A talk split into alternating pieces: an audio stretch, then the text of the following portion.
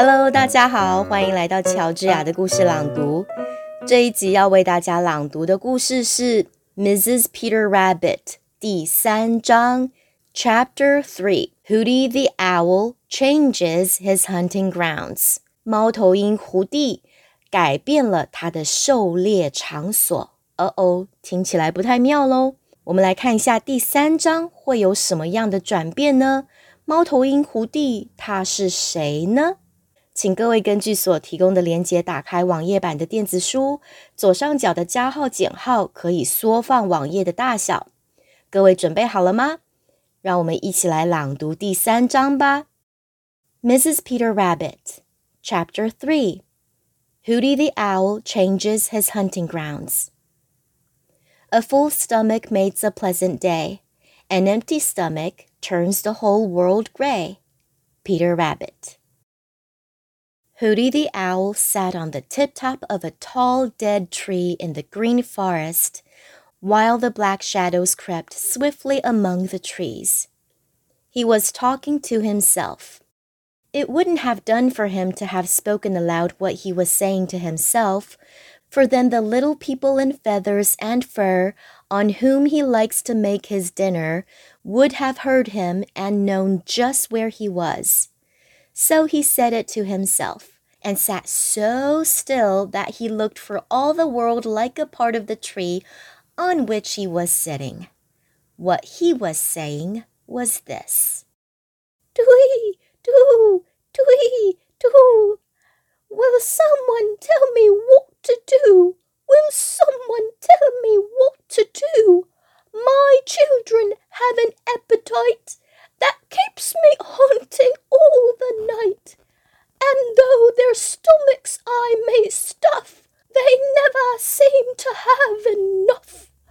Twee, two, twee, two. Will someone tell me what to do? When it was dark enough, he gave his fierce hunting call. Woo! Now that is a terrible sound in the dark woods. Very terrible indeed to the little forest people, because it sounds so fierce and hungry. It makes them jump and shiver, and that is just what Hooty wants them to do for in doing it, one of them is likely to make just the least scratching with his claws or to rustle a leaf. If he does, Hooty, whose ears are very, very wonderful, is almost sure to hear and with his great yellow eyes see him, and then Hooty has his dinner. The very night when Peter Rabbit started on his journey to the old pasture, Hooty the Owl had made up his mind that something had got to be done to get more food for those hungry babies of his up in the big hemlock tree in the darkest corner of the green forest.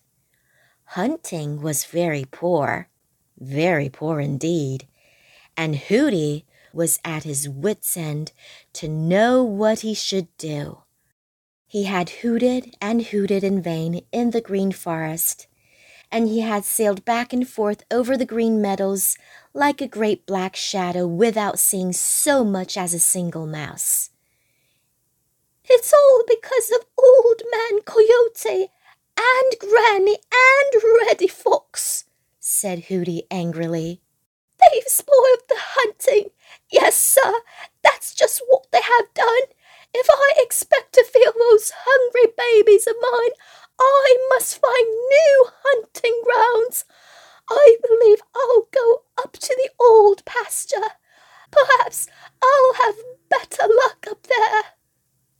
So Hooty the Owl spread his broad wings and started for the old pasture just a little while after Peter Rabbit had started for the same place. Of course, he didn't know that Peter was on his way there. And of course, Peter didn't know that Hooty even thought of the old pasture. If he had, perhaps he would have thought twice before starting. Anyway, he would have kept a sharper watch on the sky.